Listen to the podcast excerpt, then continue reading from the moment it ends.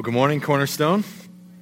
It is good to gather as the house of the Lord with you again.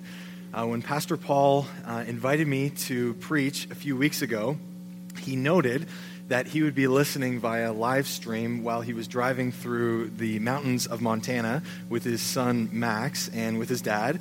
And so he said, Jesse, don't be boring, or I'll crash into the side of a mountain in Montana and die.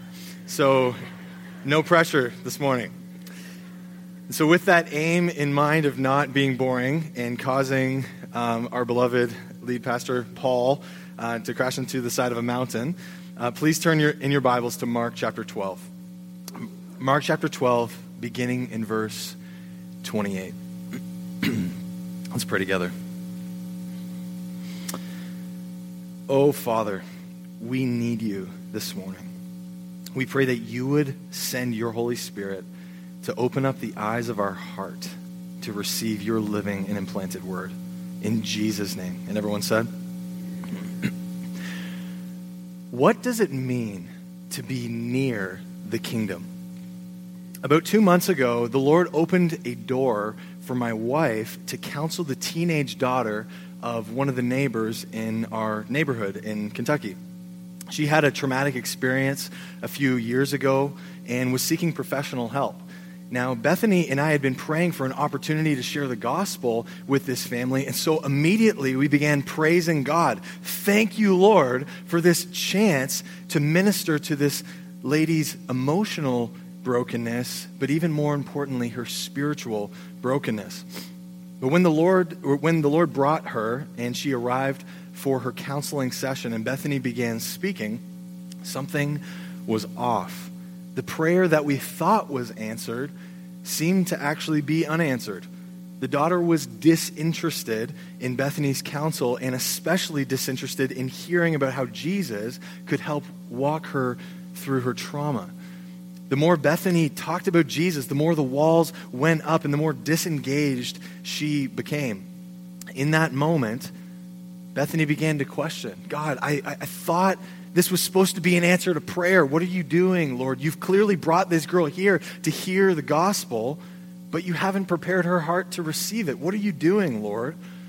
Well, all of a sudden, in the counseling session, Bethany looked over to the girl's mom, who had been sitting beside her, and her mom was fixated on Bethany. She was hanging off of her every word, soaking up all she had to say, engaging with further questions. As her daughter was closing off, she was opening up. The more Bethany shared about Jesus, the more receptive, the more responsive her mom became. And after two hours of counseling the daughter, the mom was in tears, thanking Bethany, asking to meet up again. It turns out it was the mom who needed this counseling session. But the Lord really knew, didn't he? Have you ever been in a situation like that? Where you can say the same thing and it lands on people in completely different ways. You ever been there before? In the Bible, we are familiar with the categories of saved and perishing. 1 Corinthians 1:18 says, "For the word of the cross is foolishness to those who are perishing, but to us who are being saved, it's the power of God." In other words, when we share the gospel, there's this aroma that goes out and smells differently depending upon the kind of heart that it lands on. To those who are being saved, it smells sweet like honey, but to those who are perishing, it smells like stinking trash in their nostrils. They're repulsed by it. We're familiar with those general categories of being saved and perishing in the Bible. But what if I told you that there was a third category in the New Testament that Jesus calls near the kingdom. Near the kingdom. These people have not yet entered the kingdom of God. They're not yet saved. But they are beginning to show signs of receptivity and agreement with the words of Christ like the mom that Bethany counseled, they've not yet entered the narrow gate. They've not yet humbled themselves in brokenness over their sins. They've not yet trusted in Christ alone. But they do have this profound openness to the gospel, a softness to the words of Christ. God's in the process of tilling the soil in their hearts, but they've not yet received the seed of his word. They're standing at the gates, but they've not entered into his kingdom. In the text that we're going to read today, we're going to meet a scribe who agrees with Jesus' teaching. Miraculously, his heart is the opposite of his contemporary Pharisees who hardened themselves against the Lord. And this guy demonstrates openness to the words of Christ. He seems to have a soft heart to agree with the living and implanted word. But although he is an admirer of Christ's teaching, he is not yet a recipient of his gospel. Like a hesitant patient who is handed medicine from their doctor, he agrees that the prescription works. He affirms that this pill is the real deal that's going to cure his disease, but he hasn't yet ingested the medication. He hasn't received it into himself and experienced its benefits. The Lord has granted this scribe in this text we're about to read enough light to see that his message is true, but he's not entered in. Jesus says to him, You are not far from the kingdom of God. You know, one of the reasons why we planted a church in Elizabethtown, Kentucky, is because there is a great need to reach these sorts of people.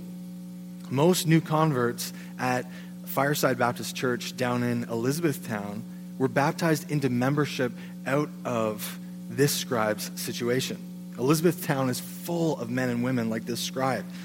We're a major hub of cultural Christianity. Whenever we think of Kentucky, you probably think of the words Bible Belt or reached or largely saved people live down there. But that couldn't be further from the truth.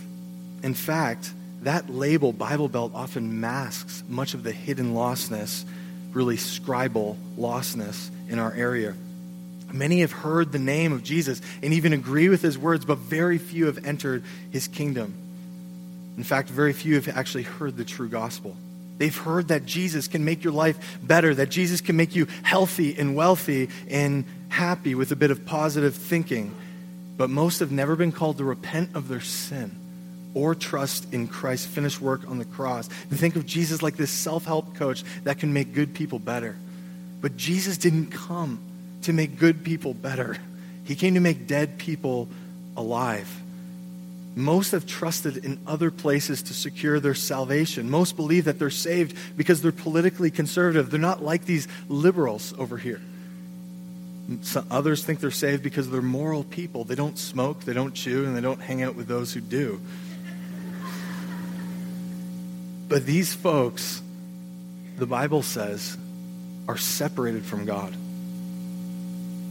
And if they die in their sin, they will be no better off than any unreached person around the globe. They will suffer the same judgment of God in outer darkness forever. That is why we're laboring in Elizabethtown, to see that lostness reached. And like this scribe, they are loved by Jesus. And Jesus calls us to love them like he did. Today, we're going to discover what it means to be near the kingdom. And I want us to be asking this question to ourselves this morning Could I be near the kingdom? Could I be near the kingdom this morning? That's what this text is about. So let's dig in together. Hear now the word of the Lord in Mark 12, beginning in verse 28. This is God's holy, inspired, and inerrant word. Verse 28. One of the scribes came and heard them arguing, and recognizing that he had answered them well, asked him, What commandment is the foremost of all? Jesus answered, The foremost is, Hear, O Israel, the Lord our God is one Lord. And you shall love the Lord your God with all your heart, and with all your soul, and with all your mind, and with all your strength. The second is this you shall love your neighbor as yourself. There is no other commandment greater than these. The scribe said to him, Right, teacher, you have truly stated that he is one, and there's no one else besides him. And to love him with all the heart and with all the understanding and with all the strength, and to love one's neighbor as himself is much more than all burnt offerings and sacrifices. Verse 34. When Jesus saw that he had answered intelligently, he said to him, You are not far from the kingdom of God. After that, no one would venture to ask him any more questions. And Jesus began to say as he taught in the temple, How is it that the scribes say that the Christ is the Son of David? David himself said in the Holy Spirit, The Lord said to my Lord, Sit at my right hand until I put your enemies beneath your feet. David calls him Lord, so in what sense is he his son? And the large crowd enjoyed listening to him. Beloved, this is the word of the Lord. In this text, we learn three things about those who are near the kingdom. We learn that they grasp the basics of the kingdom. Second, they agree with the king's words. And third, they still need to receive the king. They grasp the basics, they agree with the king's words, but they still need to receive the king. So let's dig in together. First, we see that those near the kingdom grasp the basics of the kingdom. Can we say that together? They grasp the basics of the kingdom. We can see this in what the scribe says to Jesus. Now, in context, in the context of Mark's gospel, the Pharisees have approached Jesus twice with hostile questioning. And now, a third time, the Sadducees are testing him. But as Jesus answers the Sadducees, one of the scribes eavesdrops in and he is impressed with what he hears. Jesus is answering biblically. He's quoting the Old Testament and he's doing a good job. Instead of writing Jesus off like his colleagues, this scribe is hungry for more. Apparently, even the scribes, those Old Testament professors of Israel, can see that Jesus speaks truth when they're not motivated by hubris and jealousy. And so he trails Jesus after the conversation to examine him further. He says this to Jesus in verse 28 What commandment is the foremost of all? Jesus answered, The foremost is, Hear, O Israel, the Lord our God is one Lord. And you shall love the Lord your God with all your heart, with all your soul, and with all your mind, and all your strength. The second is this you shall love your neighbor as yourself. There's no other commandment greater than this. So Jesus says, listen, if the entire law was a coat rack, it would have two coat hooks upon which everything hangs love God and love neighbor. Everything else depends upon those two foundational commands. Take the command, Ten Commandments, for instance. You can't obey the first four without loving God, and you can't obey the last six without loving your neighbor. The first four are directed towards loving God. Say them with me if you know them. You shall have no other gods before me. You shall not make a graven image. You shall not take the Lord's name in vain. Remember the Sabbath day and keep it holy. Right? That's, that is to honor God who rested on the Sabbath day of creation. All four of those commands are directed at loving God. And then the final six commandments are aimed at our neighbors honor your father and mother, do not murder, do not commit adultery. Do not steal. Do not bear false witness. And don't covet someone else's stuff. If you want to obey God, you've got to love vertically and horizontally towards God and each other. That is the heart and essence and core of the Old Testament law. Every Jewish person knew this. Every morning they'd wake up and chant the Shema from Deuteronomy 6 4, which says, Hear, O Israel, the Lord is one. You shall love the Lord your God with all your heart and soul and mind and strength. And so, if you wanted to be a faithful Orthodox Jew, if you wanted to score 100% on your Old Testament test, you have to know that this is the heart of the law love of God. That's the basics. And it just so happens that these basic tenets of the Old Testament law are the basics of the kingdom that Jesus proclaimed this new covenant kingdom does not contradict the law, it fulfills it. The rule and reign that Christ brings upon the earth fulfills all the law's requirements. It upholds its messianic predictions and it perpetuates the very heart of the old covenant. Only now, under Christ's kingdom, are we empowered to love God and our neighbors from the heart. Expectations all anticipations of the law land on Jesus. Because the heart of both the Old and New Covenants is the same. We're called to love God and neighbor. That's the fundamental continuity between the law of Moses and the law of Christ. And so, in terms of content, how does the scribe's interpretation of the law measure up to Jesus' teaching? Well, let's see. Look down at verse 32. The scribe said to him, Right, teacher, you have truly stated. that he is one. There's no one beside him. And to love him with all the heart and with all the understanding, with all the strength, and to love one's neighbor as himself is more than all burnt offerings and sacrifices. And so, in other words, the scribe understands the basics. And as a result, Jesus tells him, You are not far from the kingdom. Why? Because those who are near the kingdom grasp the foundations of God's word.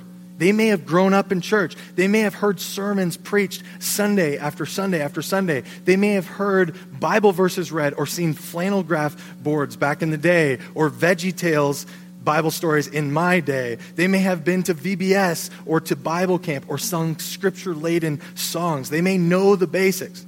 That is where this scribe is at. And Jesus says that he's near the kingdom. Friend, if that is you this morning, if you know some things about the Bible and Jesus, maybe you even know the heart and substance of his kingdom teaching, like this scribe, you may be near the kingdom. I would imagine that this church is full of children and teenagers who are near the kingdom. Our church back home in Kentucky is almost 70% children. Our ratio of children to adults is almost three to one. Sometimes I look out over our congregation and it feels like I'm speaking to a room full of kiddos, which is wonderful. Praise the Lord. But I know that even though our kiddos can sing the songs and recite scripture verses, even answer Bible questions correctly, a lot of those children haven't made professions yet.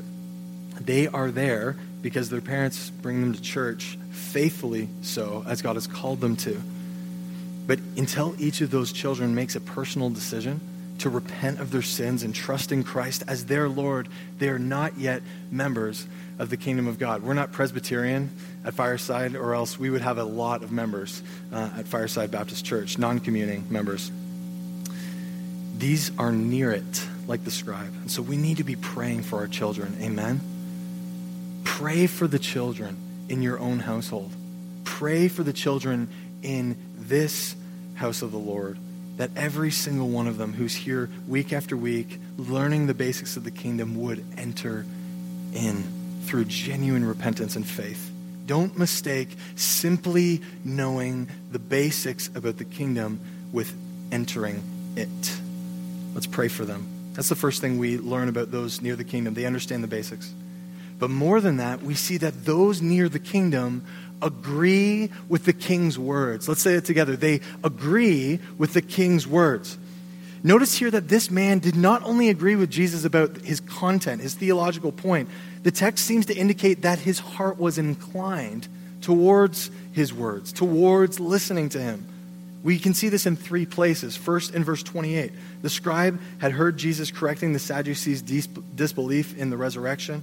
And the text says this about the scribe in verse 28 and recognizing that he had answered them well. Notice here that the scribe's heart is responding to Jesus' answer. He's not agitated at Jesus like his fellow Pharisees. He's not resolving to plot a murder against Christ this teacher like his jealous colleagues. Rather, he simply recognizes that Jesus answers well and inquires further. Friends, that is the mark of someone near the kingdom.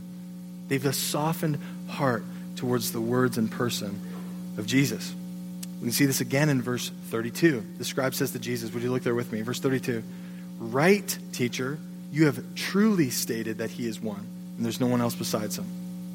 In other words, the scribe says, You've spoken the truth about God and his law.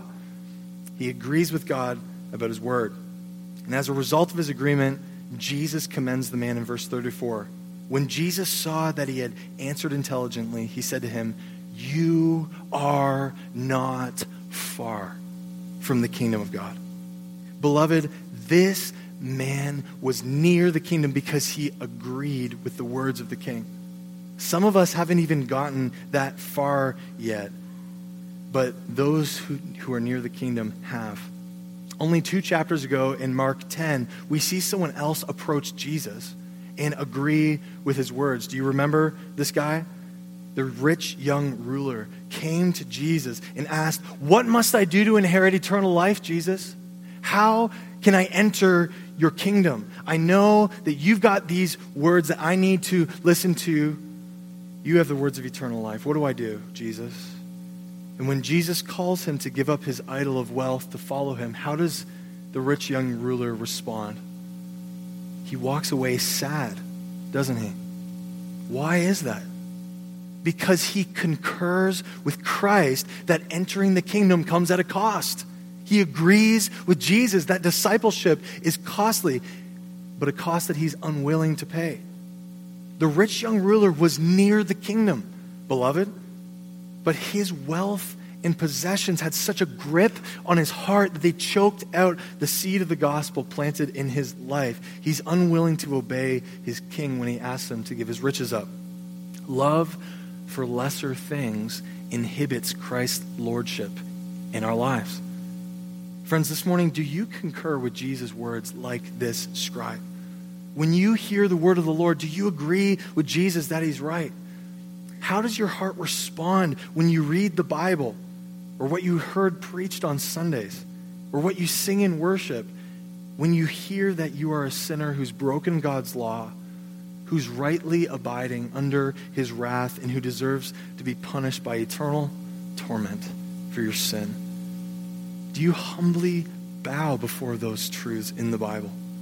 Do you agree with God about his assessment of your spiritual condition? That's great if you do. But what do you do with it from there? Do you submit your life to him, no matter what the earthly cost? Agreeing with Jesus is necessary for entering the kingdom, but just agreeing with the truth isn't enough. Mere mental assent to what you read in the Bible is only enough to bring you near its, the kingdom's gates, not to usher you in. In the book Pilgrim's Progress, the protagonist named Christian meets a man named Evangelist. Has anybody here read Pilgrim's Progress? I feel like Pastor Paul has gotten to you guys. Pilgrim's Progress. Good job. When Christian approaches the wicked gate, a man named Worldly Wise Man entices Christian to take up residence in a city near the gate. Do you remember this scene, all you Pilgrim's Progress readers? You don't have to enter through the gate to be saved, worldly wise man promised Christian.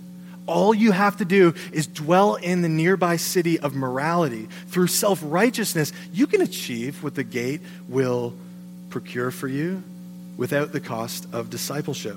You don't have to actually enter through the gate. Through your good works, instead, you can scrub your guilty slate clean and be relieved of the burden that's on your back. But thankfully, as Christian approached the city of morality, he was rescued by evangelists who warned him that this city would be destroyed by fire like the city whence he began his pilgrimage. If Christian remained in the city of morality, even while agreeing with evangelist about his word, he would be destroyed in the coming judgment and cut off from the celestial city. Friends, agreeing with the words of Jesus can get you near the kingdom. It can get you close to his counsel. It can get you proximate to his presence. It can even bring some temporal blessings because his ways are right and they lead to life. But it cannot bring you salvation. Dwelling in the city of morality will finally condemn those who dwell in it because no one gets saved by their own morality. That's not how it works. No one gets saved by how good they are. They only get saved by how good Jesus was for you and trusting in it. The Bible tells us that our house, our, our, our life, is like a house that's on fire. Because we have all sinned, the judgment of God is upon our lives. And oftentimes people will try to ameliorate this issue by making that house more presentable. Oftentimes people will, you know, will try to wash the floors of our house, scrub the dishes of our house, vacuum the carpets of our house. We try to clean up our lives. But none of those things, let me repeat, none of those things can put the fire out. It doesn't matter how much you scrub your life and make yourself more presentable to God, none of that can put out the fire of God's judgment against your sin. The only thing that can rescue you is the firefighter that God's sending into your house to save you. And that firefighter is God's own Son, Jesus Christ. at great cost to himself, Jesus rescues us from our burning house and transfers us into a house that's safe from the fire of judgment. In the process, he dies in the fire of God that was coming upon our lives on our behalf for our sins. Friends, you can know a lot of true things about God and yet trust in all the wrong places, like your own good works, your own morality, your own scrubbing of your household. And none of that can rescue you from God's judgment any more than scrubbing dishes can save you from a house fire. Only trusting the firefighter can save you. Even the demons know true things about God and they agree with him. They shudder and they cower before those truths. But demons are not saved. We need more than demonic affirmation of propositional truth about Jesus. Because agreeing with the king isn't enough to get you into his kingdom. Entering in requires something much more foundational to happen. If you're near the kingdom this morning, if this is you, then Scripture says that there is one thing you lack. You need to receive the King. Can we say it together? Receive the King. Unless the scribe identifies Jesus for who he is and then receives him for who he is, he will not enter the kingdom of heaven. Friends, unless you grasp Jesus for who he truly is and receive him, you will remain at the gates and never enter into his kingdom. We can see this in verse 35, where immediately following Jesus' commendation of the scribe, he begins teaching in the temple and he shares about his identity. Look there with me in verse 35. And Jesus began to say, as he taught in the temple, How is it that the scribes say that the Christ is the Son of David? David himself said in the Holy Spirit, The Lord said to my Lord, Sit at my right hand until I put your enemies beneath your feet. David himself calls him Lord. So, in what sense is he his son? And the large crowd enjoyed listening to him. And so, immediately, Jesus puts a question to the crowds to reveal his identity. Why is that? Why does Jesus do that? Well, it's because Jesus wants the scribe that he's just spoken to to enter into his kingdom. Identifying and receiving Jesus for who he truly is is the medicine by which this scribe will be saved. In fact, that's why Jesus quotes what the scribe says in verse 35. Jesus wants the scribe to pay attention to what he is lacking, namely his knowledge of Jesus' identity. Only knowing and receiving Christ for who he truly is can cause you to enter his kingdom. And so, if that's true, then perhaps the most important question that we could ever ask of ourselves is who does Jesus reveal himself to be? Who is Jesus? If you're near the kingdom today, the only way to find salvation for your sins is to see him and receive him. So, who is he? Well, Jesus reveals himself in this text as both David's son and David's Lord. Jesus quotes Psalm 110:1, which King David wrote a thousand years ago at this point in time. David was the king who received the promise of God that one of his sons would reign forever and ever. All Israel was looking forward to a day when an anointed king would arrive to crush the enemies of God, restore the fortunes of his people, and usher in a permanent kingdom. Everyone knew that the son of David's line would sit on the throne and displace God's enemies and place them under his feet. But in Psalm 110, David says something curious about his son he prophesies by his Spirit that his Son is also his Lord. Look there with me again at Psalm 110 1, which is quoted in Mark 12. The Lord said to who? My Lord. My Lord. Now, in the original Hebrew, the text reads, Yahweh says to my Lord. That first word may be in all caps in some of your translations as a euphemism for the divine name. The first word, Yahweh, is and the, is Yahweh, and the second is Adonai. You may have heard the word Adonai uh, before. That I ending on Adonai, Adonai adds the suffix my, um, as in my Lord. And so David prophesies that his son is his Lord. One of his descendants is his master. What on earth is he talking about? First off, how can it be that David's son is greater than David? Everyone knew in the ancient Near East that the father was always greater than the son.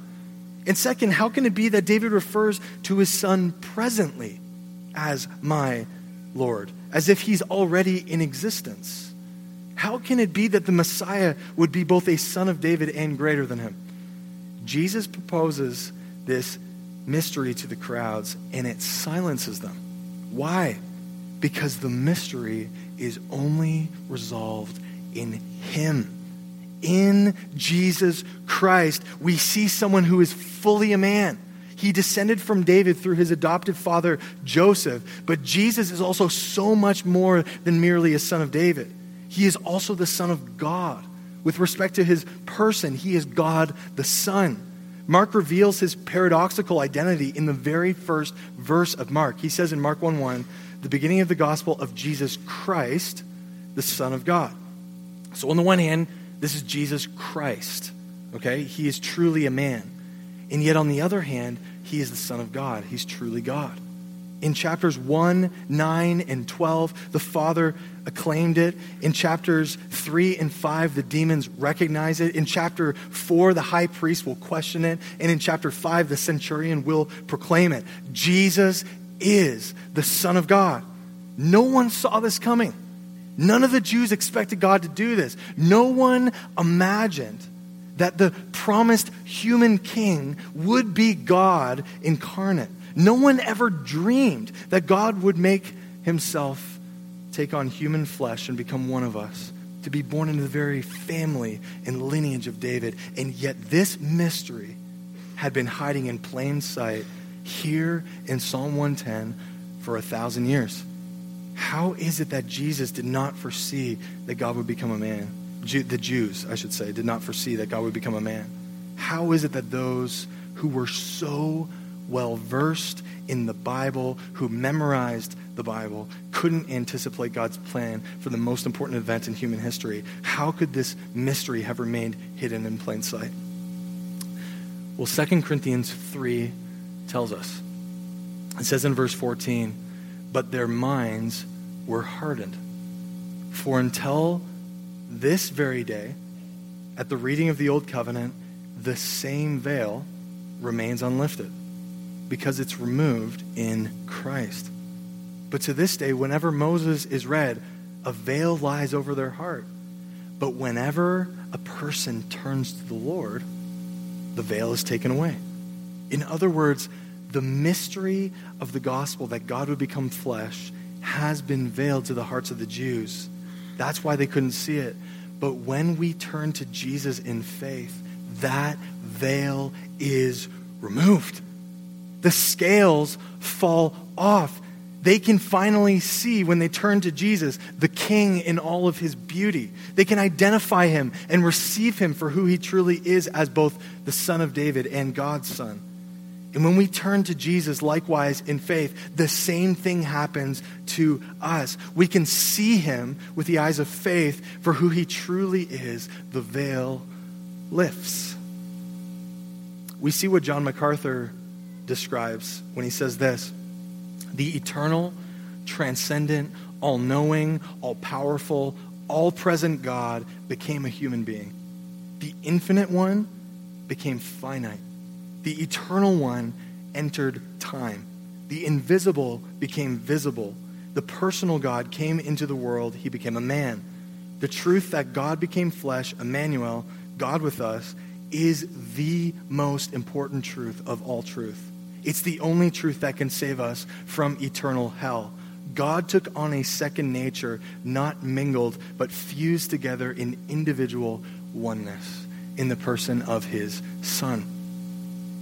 And so, although he was creator of the world, he was born a baby in a manger. Although he continued to uphold the universe by the word of his power, he needed his mom to teach him how to walk. Although he knew all things, he now needed to learn Although he had all power, he was now weak. Although he owned all things, he now had to earn an income with his dad as a carpenter's apprentice. Although he was creator, he became part of creation. God became one of us. He wrapped himself in the flesh of his most prized creation, humankind. What do we sing together? Amazing love, how can it be that thou, my God, shouldst die for me? God became killable so that he could die for you and me on the cross. Have you considered this? What do we say together at Christmas time when we sing, Hark the Herald Angels Sing? Veiled in flesh, the Godhead see, hail incarnate, deity. In Jesus Christ, we see a human being who is also the eternal God. Colossians 2, 2 9 says this about Jesus For in him the whole fullness of deity dwells bodily. And so the Word became flesh. The light of God entered the darkness of this sinful world and became a human being. Although from the time of David to the time of Jesus, God's people waited for a thousand years, God did not break his promise. No, God put flesh and bones on his promise in the person of Jesus Christ. Philippians 2 says that this humble act of incarnation culminated in the cross. Why did Jesus have to die on a cross as a human being? Well, to pay for the sins that we committed against God the perfect lamb had to be slain as our substitute, or else we would be slain at the final judgment. He who knew no sin had to become our sin so that we could become the righteousness of God. 2 Corinthians 5. What does that mean? It means that all who look to this God man in faith, a great exchange will occur for them. We will trade our sins for his righteousness all of his perfect works will be credited to our spiritual bank account by faith. And all of our sins will be credited to his and paid in full on the cross of Christ so that we might be saved. That's God's plan for your salvation. So unless you receive this Jesus, this firefighter that God has sent into your burning house, this God man who took on your sin and died as your substitute, you will remain outside of the kingdom. It all comes down to how we respond to Jesus. Maybe you're like the scribe in this story today. You know the heart of the law. Perhaps you've grown up in church. Maybe you even agree with Jesus about most of his teaching.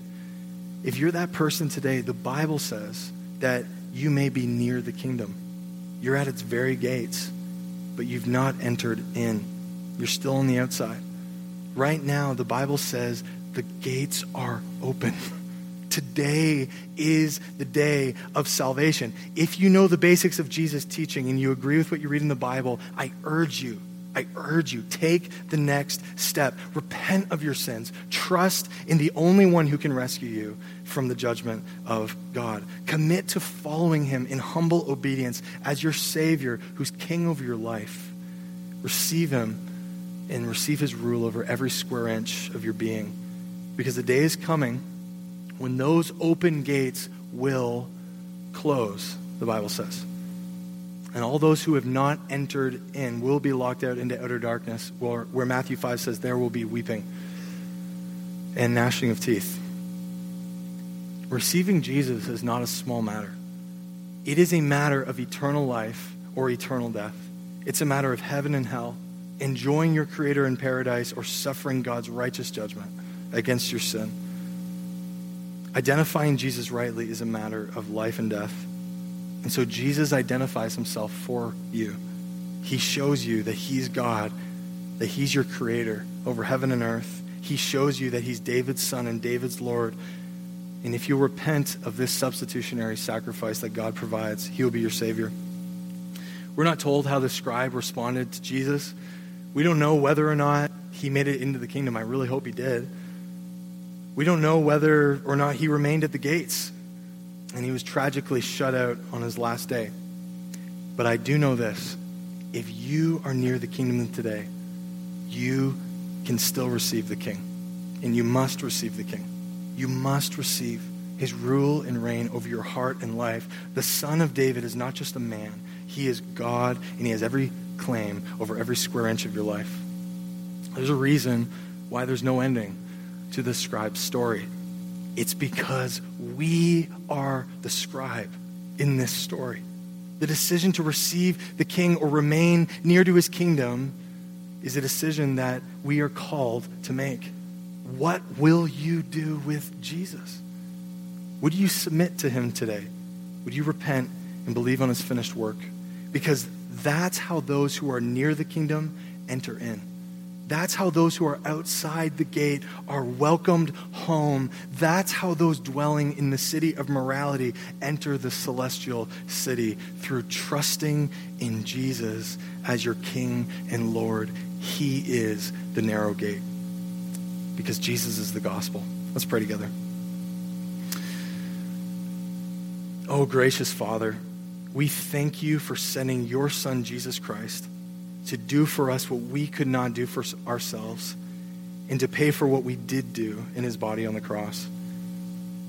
Lord, I want to ask if there is anyone here who has realized, perhaps for the first time, that they are near the kingdom, but not in it.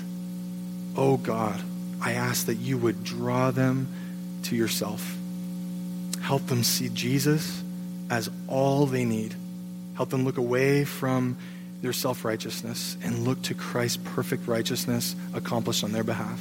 In Jesus' name. And everyone said, Amen. Amen.